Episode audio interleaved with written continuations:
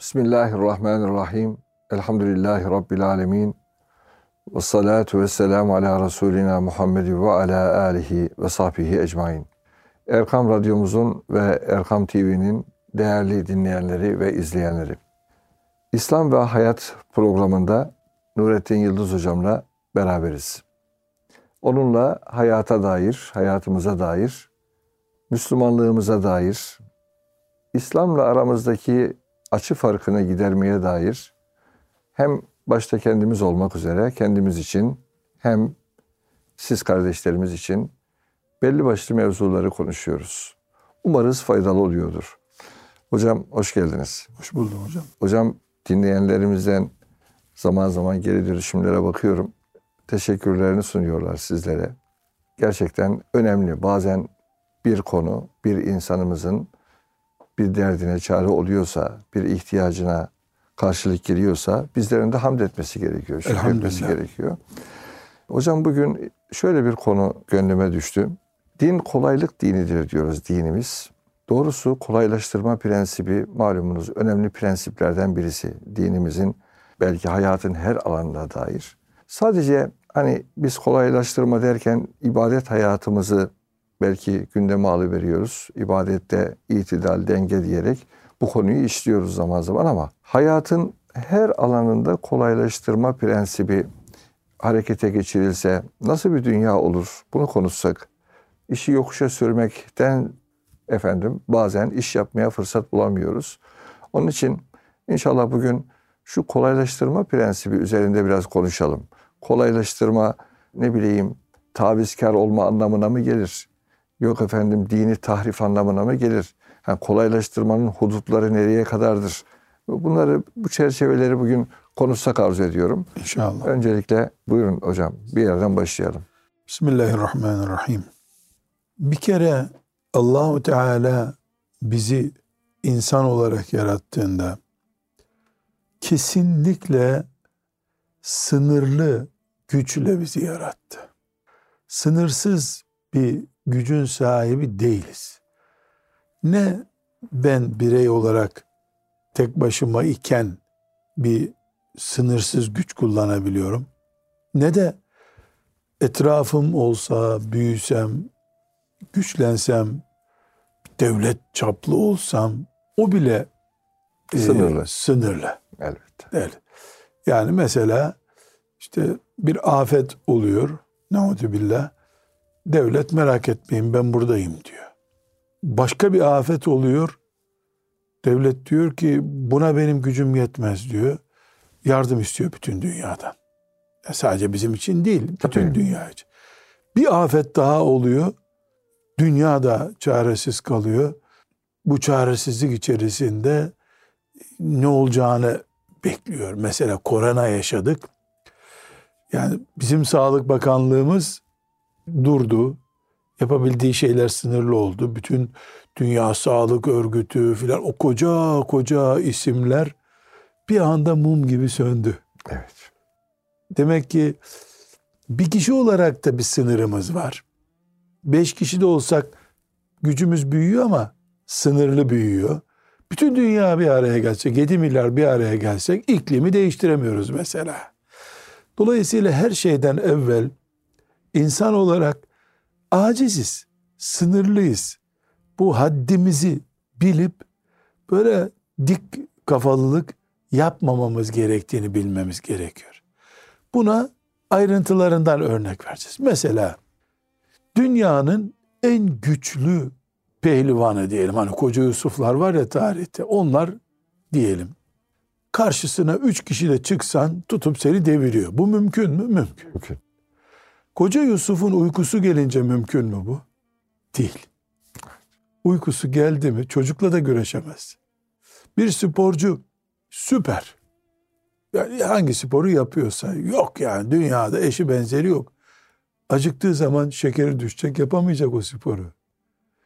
Acizliğimizi Allahu Teala sağdan soldan önden arkadan nereden bakarsan bak acizlik diye tabelalar hep gösteriyor. Her an tattırıyor değil mi? O? Her an. Her an evet. Yani bunu hissedemeyen insan kör kavgalara girer.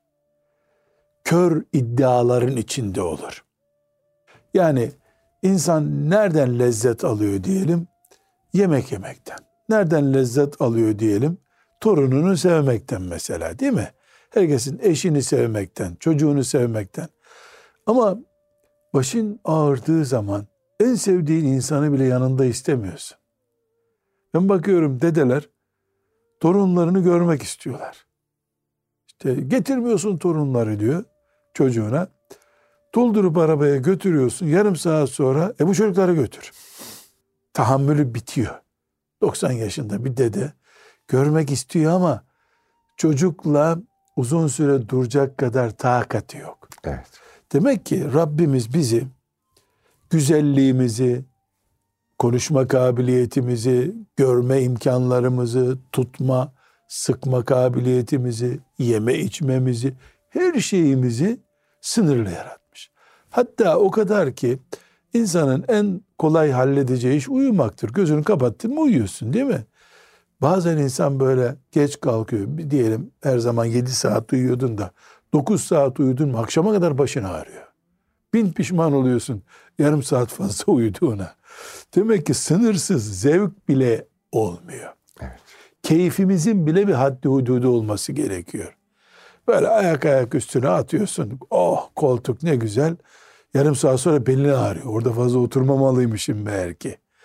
Bu Rabbimizin bize cennet değil dünya. Evet. Sizde cennet kıvamına henüz gelmediniz bedenlerinizle. Dünyadasınız. Haddinizi bilin. Görmenin bile bir sınırı var. Mesela güneşe 2-3 dakika baktın mı e, bırak kamaşmayı gözün kör olur gibi oluyor. Halbuki ne güzel güneşe bakmak Yo, o kadar değil. Işığa bile projektöre bile fazla bakamıyorsun. Her şeyde sınırlıyız. Bu madem ki sınırlıyız bunda bir tartışma yok ya mesela siz yok canım sınırsız bir şey var diyebiliyor musunuz? Yok. Yani bir şey olumlu veya olumsuz, iyi veya kötü, acı veya tatlı, sınırsız bir şey yok.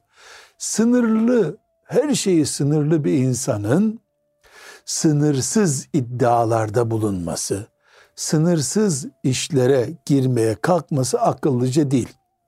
Din bile olsa böyle bu. Sevmek, yemek, içmek de olsa böyle bu. Kavga, gürültü de olsa böyle bu. Fare ile filin kavgası anlamsız. Yani farenin tek şansı filin ayağına düşünceye kadardır. Filin ayağına düştüğü an kavga diye bir şey olmayacak. Uzaktan bağırıp çağıracak file. Kavga edecekse eğer.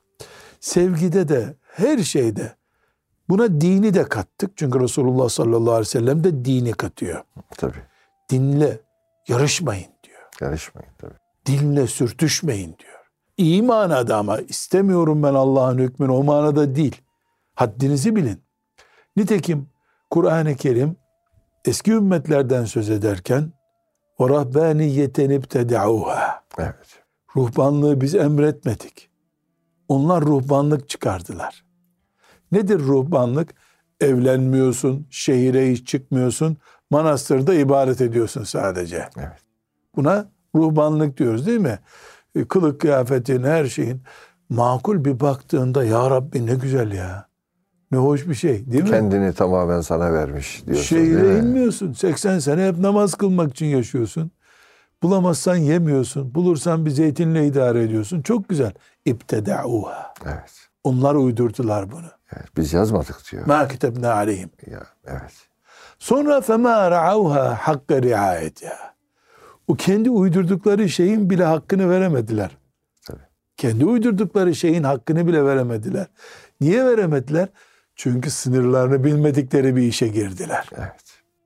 Bu onları abuk subuk, çirkin ve insanın yapmaması gereken, bırak bir din adamının, rahibin, insanın, normal insanın, sokaktaki insanın yapmaması gereken işlere sürükledi onları. Kaş yaparken Göz ne çıkartıyor. gözü kafada kopardılar. Kafayı da kopardılar kaş yapacağız diye. Bunu Efendimiz sallallahu aleyhi ve sellemin huzuru şerifinde benzer bir üslupla dinlendirmek isteyenler oldu. Ne evleniyorsun ya? Sabaha kadar uyunur mu? Hiç uyumaya gerek yok. Gibi. Hep oruç tutalım. gibi beyanlarda bulunanlara Efendimiz sallallahu aleyhi ve sellem bizim mantığımıza bakıldığında maşallah ya benim ümmetimden ne böyle mübarek kullarsınız. Ne, ne yiğitler var diye met etmedi yani. Met etmesi lazım. Geliyor içimizden Evet. değil mi? Efendimiz sallallahu aleyhi ve sellem kim bu sözü böyle konuşuyordu? Deyince şok geçirdiler. Evet. Sonra ne buyurdu? O ölçü çok önemli. O bir sistemle buna gelmek istiyorum şimdi. Ya sizin içinizde Allah'ı hakkıyla bilen benim. Etkâkum ve akşâkum. Allah'ı benden iyi nasıl bilirsiniz? Beni görmüyor musunuz? Eşlerimle yatıp kalkıyorum. Yiyorum, içiyorum. Bazen oruç tutuyorum, bazen tutmuyorum Ramazan-ı Şerif dışında. Siz niye böyle kendinize göre bir Zorlaştırıyorsunuz. zorlaştırıyorsunuz? Ya, Yani din ki bizim başımızın tacı, varlık sebebimiz, yaratılma sebebimiz değil mi? İlla liya'budun. Muhakkak kulluk yapın diye yarattık. allah Teala yaratılma sebebimiz bu. Buna rağmen, yaratılma sebebimiz olmasına rağmen onda aşırı gitmek yasak. yasak. Yani nasıl insanın midesi mesela 2 kilo alıyor. 6 kilo doldurduğun zaman nefes borun bile tıkandığı için ölüyorsun. Dinde bunu yapıyor insana. Hatta e, hocam hatırlarsınız değil mi? E, Bir sahabi bir Muaz radıyallahu anh'ın galiba arkasında namaz kılmıyor da o da gidiyor e, Resulullah'a şikayet ediyor diyor. Bu geliyor diyor benim arkamda namaz kılmıyor. Tek başına kılıp çıkıyor mescitten.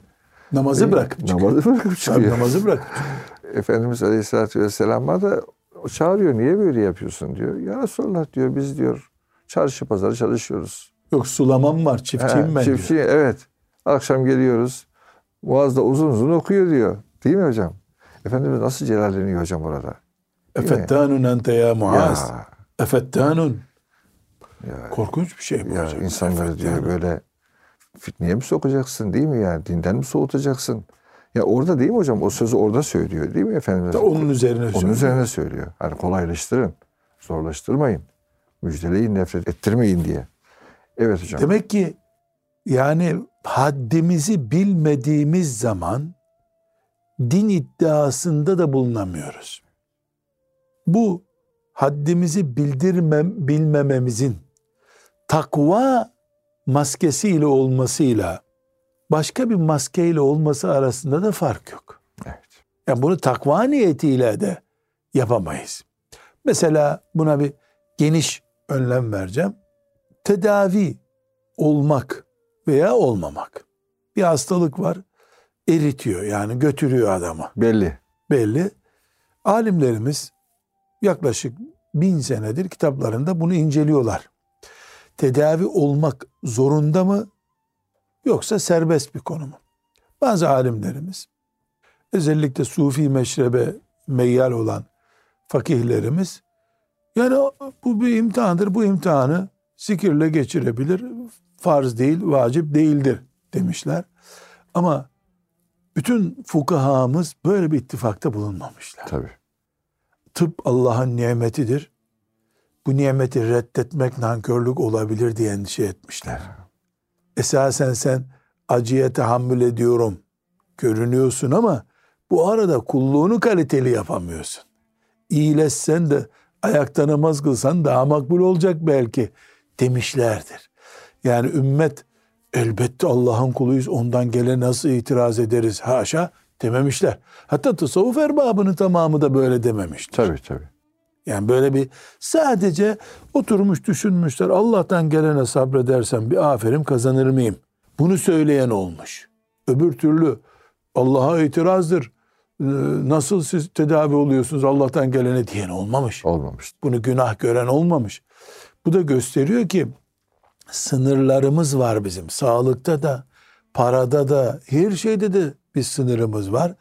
Bu sınırları bilmeden ne Müslümanlık yaşayabiliriz, ne güzel bir hayat yaşayabiliriz, ne de aile huzurumuz olabilir. Evet.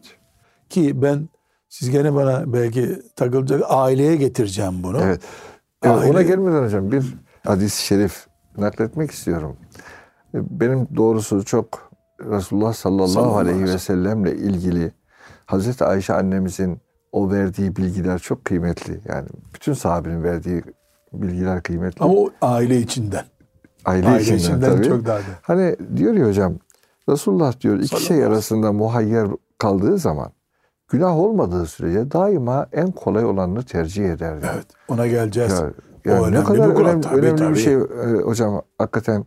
Yani hayatı böyle hani ille yokuş çıkarak değil de yahut düz yoldan da gitmek varsa niye yokuşa kendini Kaşınmamak veriyorsun? diyelim buna. Ne kaşınıyorsun? Ne kaşınıyorsun? Ne kaşınıyorsun? evet. Buyurun hocam yine Şimdi aileye geldik. Ben evet. hala şeydeyim.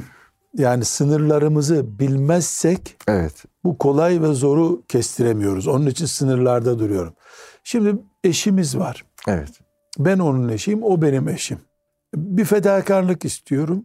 O da benden bir fedakarlık istiyor. Ama bunun yapılabiliri var, yapılamazı var. Evet. Yani eşim benim hanımım bir noktaya kadar bana kadınlık yapabilir. O da bir can çünkü. Tabii. Robot değil. Aküsü canlı kaldığı sürece hareket ediyor. Öyle bir robot değil bu. Etten kemikten bir insan.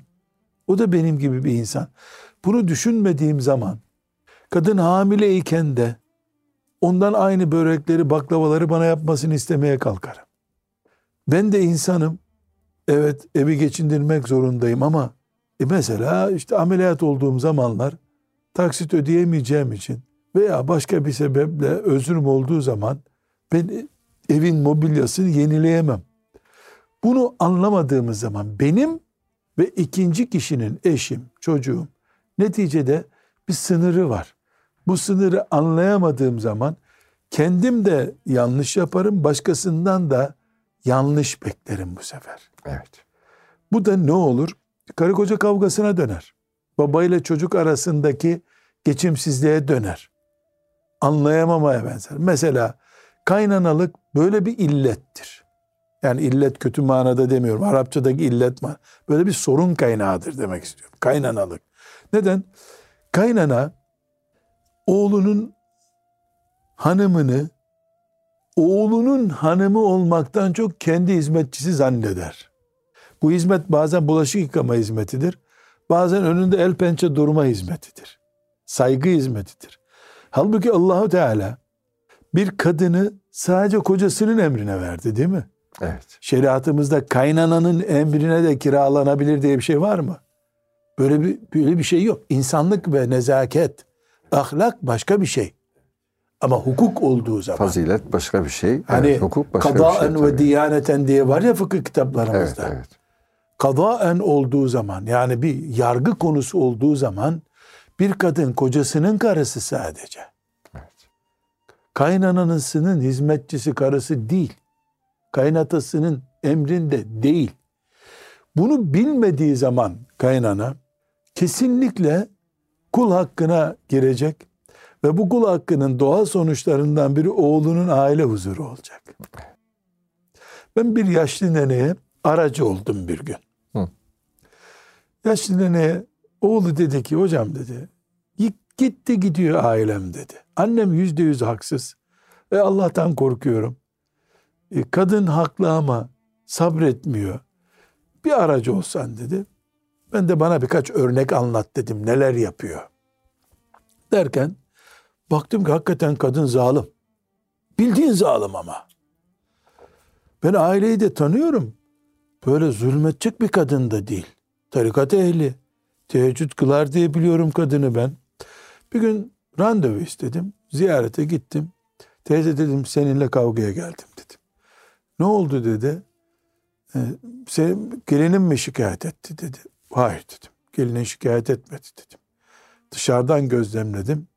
Sen şöyle şöyle işler yapıyorsun dedim. Yapıyorum dedi. Ama sen dedim bana diyorsun teheccüde sana dua ediyorum diyorsun. Sen teheccüd kıldın da evet kılıyorum dedi. Ama dedi ben aynısını kaynanamdan gördüm dedi. Ne yapacağım onları dedi. Ben ben ne yapacağım dedi. Böyle bir şok geçirdim. Ne demek istiyor? E dedim kaynana sana vasiyet mi etti sen de gelinle böyle? Benim çektiklerim ne olacak dedi. Ha kadın kültür olarak yani benim boşaltmam lazım çektiklerimi Evet. gibi cahilce bir şey. Ben de yani. birini böyle çalıştırmam lazım. Böyle, diye böyle bir iki demek söz söyledim. Benim annemden yaşlıydı bu dediğim zaman. Ondan sonra gözleri yaşardı. Başka türlü yapamıyorum evladım dedi. O zaman dedim ayır bunları dedim. Başka binaya gitsinler. Sen dedim birkaç zaman sonra alışırsın dedim. Ne yaptılar sonra bilmiyorum. Tekrar gelmediler bana. Yani haddini bilmezsen zulmü yasal hakkın görüyorsun bu sefer. Evet. Karşındakinin de bir kapasitesi var. 21 yaşında mesela gencecik bir yeni hanım. Bunun uykusu uyku düzeni senin evinde alışacak. Uyku düzeni, keyif düzeni, daha ilk defa bulaşık yıkayacak belki. Bunları takdir edememek kolay mı zor mu diye de ölçüm yapamamayı beraberinde getiriyor. Bunu anladıysak şimdi geçebiliriz. Kolayı nasıl tercih edeceğimize. Tamam hocam. O zaman şöyle kısa bir ara verelim. Daha sonra geçelim inşallah. İnşallah. Değerli dinleyenlerimiz Nurettin Yıldız hocamla İslam ve Hayat programında hayatı kolaylaştırma, zorlaştırmama üzerine konuşuyoruz. Evet hocam şimdi kolaylaştırma çerçevesi diyelim. Nereye kadar neyi kolaylaştıracağız? Ee, ve hayatın birinci bölümde biraz ibadet ve din tarafını konuştuk. Aileye de kısmen girdik. Evet bu çerçevede kolaylaştırma mertebeleri diyelim e, hocam çeşitleri diyelim. Şimdi Neler söyleyebiliriz? kolaylaştırma dediğimiz zaman bir kere bizim kolaylaştırma arzumuz Allah'ın diniyle sürtüşmeyecek. Yani ben mesela çocukcağız Ramazan-ı Şerif'te okula gidiyor, oruç tutmasın. 20 yaşında çocuk Ramazan'da uzaya gitsin isterse. Çok oruç tutmasını istemiyorsan seferiliğe götürürsün çocuğu. 10 gün orada durur, imtihanlarını orada verir, ruhsatla tutmaz. Yani Allahu Teala'nın dininden kırpıp kolaylık oluşturulmaz. Bu bunu Hristiyanlar ve Yahudiler yaptı. Ümmet bunu yap, ümmeti Muhammed bunu yapamaz. Ha, bu hüküm çok bize ağır deyip böyle kendimize Ha, göre dört rekat namaz değiştiremeyeceğiz. çok, ikiye düşürelim öğleyi. Sabah namazına kalkınca çocuğun uykusu bozuluyor. Kılmasın. Bali çocuk. Bu cinayet. Böyle bir şey olmaz. Bunu konuşmayız bile yani. Bu, bu- selamun aleyküm. Bu konu kapandı. Demek ki kolaylaştırmanın da bir sınırı var. Sınırı var tabi. İki, kolaylaştırmak insanlığımızı bitirmemeli. Yine çocuktan örnek verelim. Üzmeyelim çocuğu. Kolayın yapsın diyorsun. O arada okula gitmiyor. O arada sigaraya alışıyor çocuk. O arada kötü söze alışıyor. Yok. Dinimize dokunmayacağız kolaylıkta. İnsanlığı kesinlikle ihmal etmeyeceğiz. Çünkü insanlığı, toplumdaki şahsiyeti, bedeni, sağlığı bunlardan taviz vererek kolaylaştırmak olmaz. Evet. Üç, kolaylaştırmayı bana göre değil, karşımdakine göre yapacağım. Mesela çocukla ilgili bir iş yapıyorsam eğer, çocukla ilgili bir karar veriyorsam, onun kolayı, onun zoru diye bir ayrım yapacağım. Çünkü benim Peki için burada muhatabın sınırlarını ya da kapasitesini de bilmeyi herhalde. gerektiriyor. Mesela 15 yaşında bir gençle ilgili kolay mı zor mu e, diye mesela inşaatta çalıştıracağız çocuğu. Orada çivi toplatacaksın. Basit bir iş çivi topluyor burada. Kime göre bu basit karar verdik? 50 yaşında senelerce inşaatta çalışmış, alışmış o işe. Birine göre karar verdik. Çocuk ilk defa inşaat görüyor. O çiviyi ayağına bastı. Bunu öbür ayağına çivi battı. E ne oluyor? Yani çocuğa göre ölçüyorsam çocuğun kolayı zoru diye bir ölçümüz olabilir. Yani ayakkabı alıyorsun. Bu benim ayağıma oldu. Çocuğa da olur. Herhalde diyemezsin. Senin ayak numaran başka. Onun ayak numarası başka. Genelde anneler, babalar özellikle ve öğretmenler ve Kur'an kursu hocaları, hafızlık yaptıran hocalar bu sayfa çok kolay. Niye göre kolay? 50 senelik hafızsın sana göre kolay. Kolay. Sen onu yaparken mesela çok iyi neşeli bir günündeydin. O sayfayı iyi ezberledin. Yarım saatte yaptın. Yaptın. E bu çocuğun e, bir derdi, sıkıntısı var. Bir örnek zikredeceğim hocam. Yakın zamanda bir doktor arkadaşımız deprem bölgesinden izin alıp gelmiş.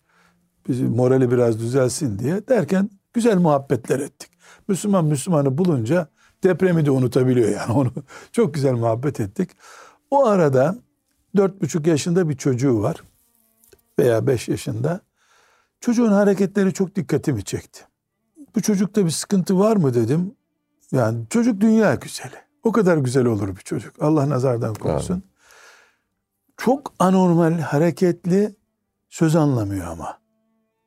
Yani bir şey söylüyorsun o bildiğini konuşuyor. Böyle bir yaramazlıktan öte bir farklılık var çocukta. Dedi ki doktor, evet dedi. Bir hastalık ismi söyledi. Çocuğumda bu hastalık var dedi. Nasıl bir hastalık bu dedim. İşte hastalığın yabancı bir dille ismini söyledi. Allah Allah dedim. Bu çocuk hiç hastaya benzemiyor dedim. Görünürde bir şey yok hocam dedi. Organlarında bir şey yok dedi. Peki ne bu dedim. Bana kalktı cep telefonundan bir tablo gösterdi. Bu ne dedi? Alfabeyle oynanmış şekil dedim. Hı. Mesela A şöyle A diyelim. A'nın bir ayağı yok. Hı. E'nin bu taraftaki çizgisi yok. Üç tane çubuk var. Allah Allah. C'de bir üstte çizgi var altta bir şey yok. H'nin orta çizgisi var yanları yok. Bu ne dedim? Bu yavrum dedi alfabeyi ve eşyayı böyle görüyor dedi. Nasıl dedim. Allah Allah. Yani bu aklında mı? Yok aklıyla ilgisi yok dedi. Olağanüstü zeki dedi. Bir şeyi bir defa duyuyor dedi. Bir daha da unutmuyor dedi. Görürken böyle görüyor dedim. Dedi. Dedim ki gözünde mi sorun vardı? Gözle ilgili değil dedi. Gözle ilgili değil dedi. Eğitim için gerekli malzemeleri böyle görüyor sadece dedi. Ve bir rakam söyledi onu tam hatırlamıyorum. Beşte bir mi yedide bir mi oranında bunun bir benzeri çocuklarda oluyor dedi. O sonra bana bilimsel izahlar yapmaya başladı. Hocam dedi dalgınsınız gibi dedi. Dedim ki başka bir dünyaya gittim ben dedim. Nereye gittiniz dedi. Bu dedim milyonda bir bir çocukta demedin sen değil mi? Yani milyonda bir değil bu. Ben bu konuyu derliyorum. Uzun konuştuk. Evet. Saatlerce konuştuk. Yani aradan şimdi aktaracağım Evet. şeyleri söylüyorum. Bu milyonda bir değil değil mi? Yoktu çok yüksek oranda dedi. Ama bir çocukta yüzde doksan böyle görme oluyormuş.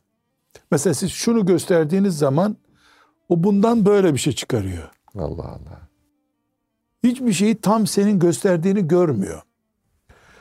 Ya dedim 100 çocuktan biri mi dedim yok daha yüksek bir oran dedi. Ama biri yüzde yüz böyle problemli görüyor. Öbürü yüzde on arıza görüyor. Nasıl kanser mesela kademe kademe bu da onun gibi.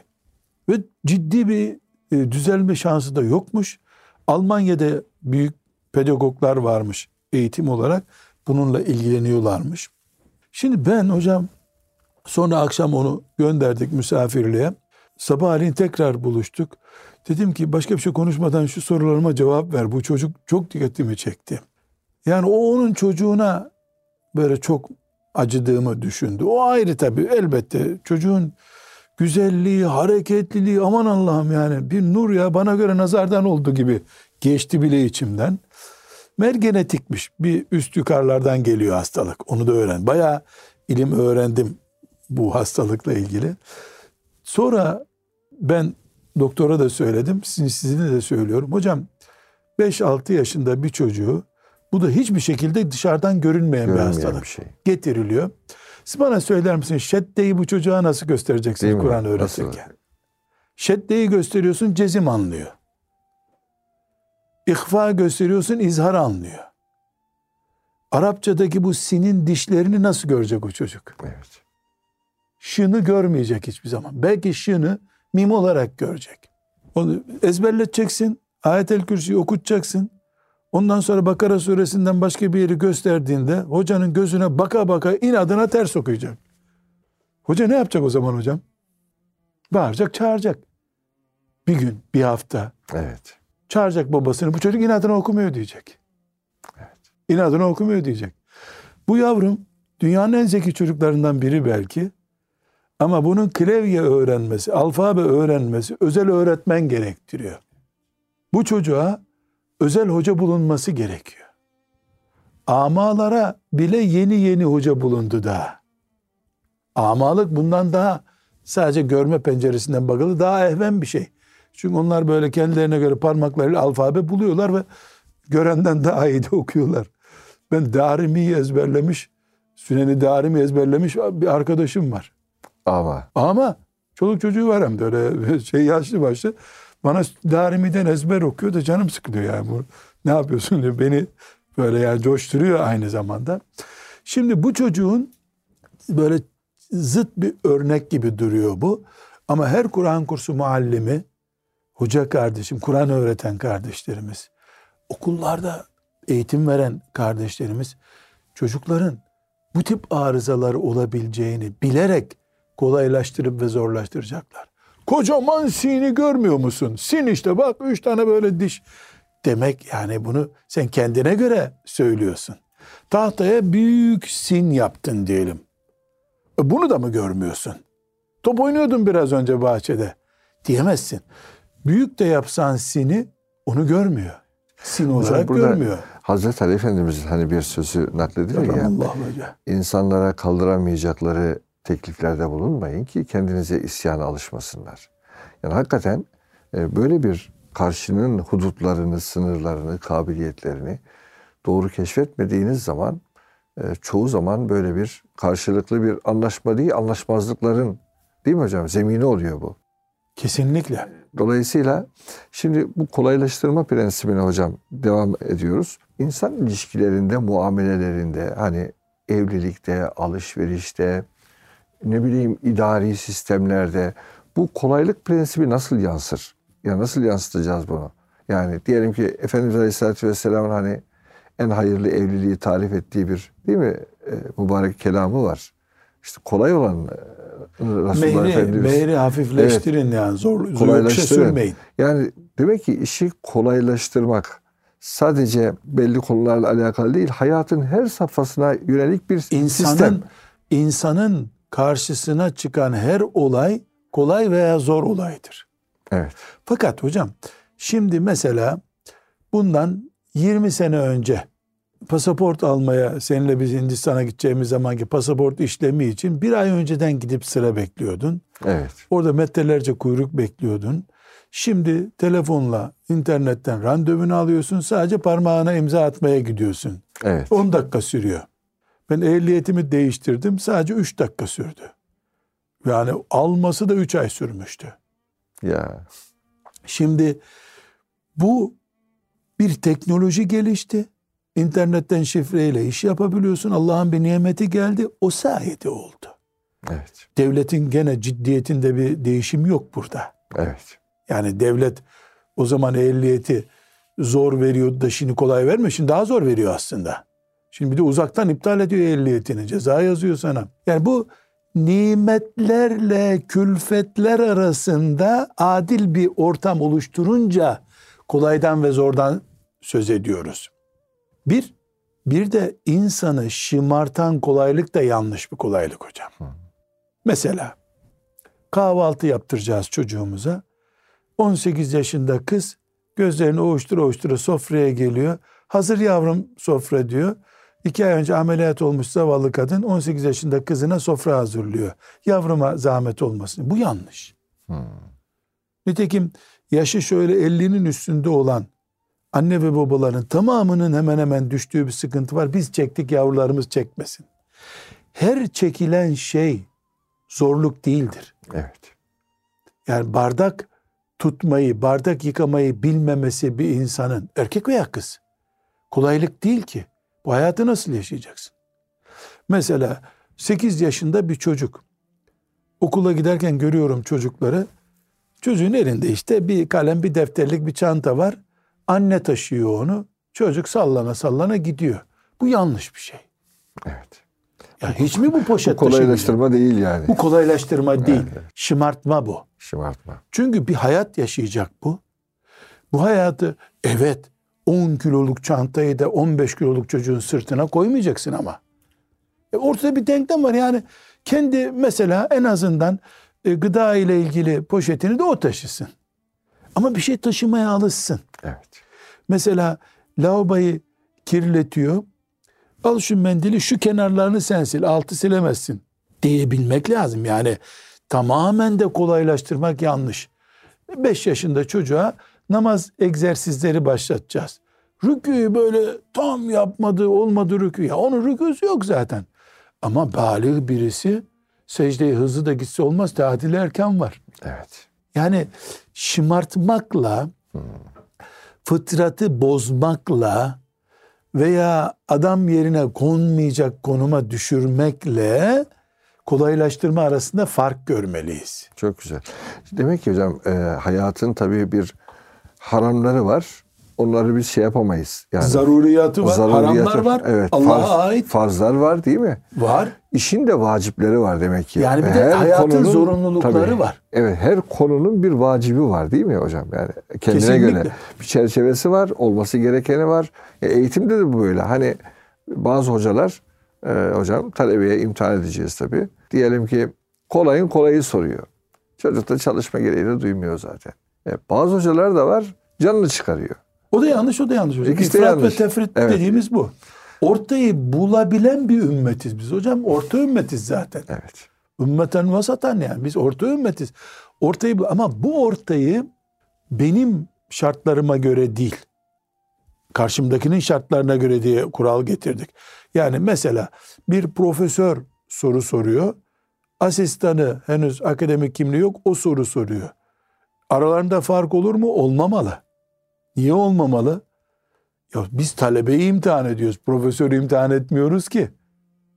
Doğru.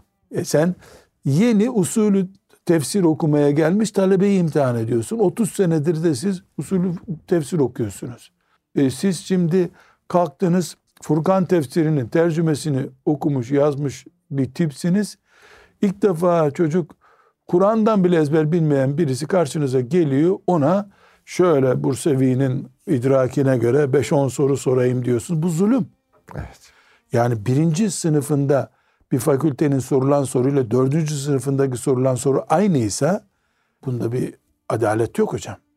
Basiret de yok ama bunda. Sadece adalet karşımdakinin idrakine göre ortalamayı bulabilmek aslında babalıktır, öğretmenliktir, idareciliktir. Evet. Hocam idarecilikte de bu böyle. Mesela idareci var, müdür. Herkes titriyor etrafında. Ufak, ufak bir insan hatası olabilir neticede. ihmal olabilir. Uyarma var, uyarma var. Canına okuyor personel mesela. Ya hakikaten e, personelle ilişkilerde de o kolaylaştırma prensibi, zorlaştırmama prensibi ama kolaylaştırma yaparken de işin hakkını vermeme gibi bir e, konuma düşürmeme Hocam ya bir o firaset istiyor, bir basiret istiyor sanki ya değil o mi? uçta ya da bu uçta Değil. olma hastalığı bu. Evet. Ortada dur. Ashab-ı kiramı e, Edeb-ül Müfret'te tanıtırken orada zannediyorum geçiyor. Nasıl tanıtıyor Buhari? Rivayetinde yani. Evet. Karpuz çekirdeğiyle birbirlerine şakalaşırlarmış. Karpuz çekirdeği kaygan oluyor Evet, ya. evet. Böyle birbirinin burnuna atma yarışı yaparlarmış. Bakalım atabiliyor mu? Ya da işte karşıya atıyorlar. Çocukça bir oyun değil mi bu? Evet. Sonra nasıl bitiyor ama rivayet? Allah'ın emri duyulunca hepsi dağ kesilirdi. Koca dağ gibi kalkarlardı oradan. Yani şakalaşıyorsun. Latife yapıyorsun. Oynuyorsun. İş mesele Allah'ın emri olunca o şaka jiletle kesilmiş gibi bitiyor. Saniyesinde bitiyor. Mesela biz siz müdürsünüz, ben şefim, birisi de e, arkadaş yanımızda. Mesela aramızda muhabbet olunca çay içiyoruz, konuşuyoruz ama biz devletin dairesindeyiz. Devletin işi gelince elektrik geldi, aydınlandı her taraf gibi. Biraz önce şakalaşan biz değildik. Biraz önce biz değildik o şakalaşan. Evet. Ama devletin görevi bitti. Şimdi gelin arkadaşlar çay içelim. Bu dengeyi kuramayan birisinde sorun var üstadım. Evet. Çok ciddi olup devleti zalim duruma getirmek de bir yanlış. Devlet midir, babasının çiftliği midir görüntüsü vermek de yanlış. Hocam Amr bin As'la ilgili radıyallahu anh bir şey anlatırlar. Mısır valisi olmuş bir, bir dönem. İnsanlar da demek Mısır ki Fatihi zaten. e, hem Fatih sonra da valisi galiba değil mi? Evet. Ona insan idaresinde bir becerisi var. Soruyorlar sen nasıl yapıyorsun ya bu kadar insanı idare edebiliyorsun? Bunun içinde serti var, yumuşağı var, tembeli var, çalışkanı var her neyse. Diyor ki ben şöyle düşünürüm. Her insanda aranda bir ip varmış gibi değerlendiririm. İp baktım çok gevşedi, çekerim demiş biraz. Ee, baktım kopacak noktaya geldi. Bu sefer ben bırakırım ucunu biraz e, demiş. Hafiften gev, gevşetirim. E böyle böyle idare eder gideriz demiş. Hani Arap'ın dört dahisinden birisi Dahi tabii. hocam? E, Amr bin As radıyallahu anh'a. Yani hayatın her alanında demek ki hocam böyle bir ilişkilerde ilişkileri koparacak derecede zorlamadan, laşkalaşacak şekilde de gevşetmeden bir kolaylaştırma ya sınırlar var. Kapasite Evet. var. kapasite var. Ve insanız. Yani cıvıklık da istiyor bazen insan. Ama bu kul hakkına tecavüz ederek, haramı irtikab ederek, namaz kaçırarak değil. Evet. Yani kapıyı kapattın mı evde böyle pijamalarla oturduğun bir esnada sen müdür olmamalısın. Orada patron olmamalısın. Orada kolaylaştıracaksın. Evet. Ama aynı sululuğu devletin dairesinde, Diyanetin camisinde yaptığın zaman bu yanlış. Dengesizlik olmuş olur değil mi? Yani demek ki biz hocam ne edip edip yani İngilizce kursuna gittiğimiz gibi idarecilik ve insanlık kursu diye bir kursa da gitmeliyiz herhalde. Hocam böyle bir kurs gerçekten lazım. Lazım. Yani hayat nasıl yaşanacak yani? İnsanlar tamam. Hocam bölük pörçük okumalarımız var. Bölük pörçük dinlemelerimiz var. Ama böyle hayat nasıl organize edilir? Hayat nasıl yaşa- yaşanır? Bu nerede öğrenilir? Biz şöyle düşünüyoruz. Bazen baba öğretir, bazen anne öğretir, bazen okul öğretir, bazen hayatın tecrübeleri öğretir. Tamam ama çok tokat yiyoruz. Öyle söyleyeyim. Keşke bu anlamda belki gönüllü teşekkürlerimiz olabilir. Bir takım hayat okulu mu diyeceğiz, hayatı yaşama sanatı mı diyeceğiz adına. Bu nevi şeylere ihtiyaç var. Kesinlikle. Evet, kişisel gelişimciler kısmen bazı noktalara dokunuyorlar ama bunu bir Müslüman firaseti, Müslümanlığın ilmi, hayatın ilmi çerçevesinde bir e, bu nevi kurslar açılabilse. Bugün buna ihtiyaç var Bunu sanki. İmam Gazali'ye yaptırmak lazım hocam. evet, Gazali'yi bugünkü modern fakültelere getirip getirip mezarından çıkarıp getirip ona ders verdirtmek lazım. Evet. Bunlar basit gibi görünüyor ama e, asla basit değil. Belki birçok ilimin ya da tahsilin sonunda insanın kazanması gereken e, özellikler bunlar yani. Hocam insan olmadıkça ne kadar Müslüman olabiliriz? İnsanlıkta 5 puan, Müslümanlıkta 75 puan. Olmaz ki bu. Olmaz tabii öyle bir şey. Yani insan kalitesine göre Müslümanlık kalitesi çıkacak ortaya. Doğru. Yani Müslümanlık zaten insanlık kalitesini yükseltme maksatlı. Değil mi? En azından önce koruma sonra daha da yükseltme maksatlı bir değil mi hocam çerçeve. Hocam e, hakikaten bu kolaylaştırma hayatı kolaylaştıralım derken efendim bozmadan ayarları bozmadan efendim zorlaştırarak da çekilmez hale gelmeden bir şekilde yaşamak bir sanat gerçekten. Cenab-ı Hak bu firaseti, basireti, iktidarı, e, öyle değil, imkanı, fırsatı hepimize lütfeylesin efendim. Amin. Çok teşekkür ediyoruz. Sağ olun hocam. Sağ olun. Aziz dostlar, bir programımızın daha sonuna geldik. Hayatı Müslümanca yaşama adına kolaylaştırma prensibini de doğru anlamak gerektiğini anlamış olduk efendim. Allah'a emanet olunuz.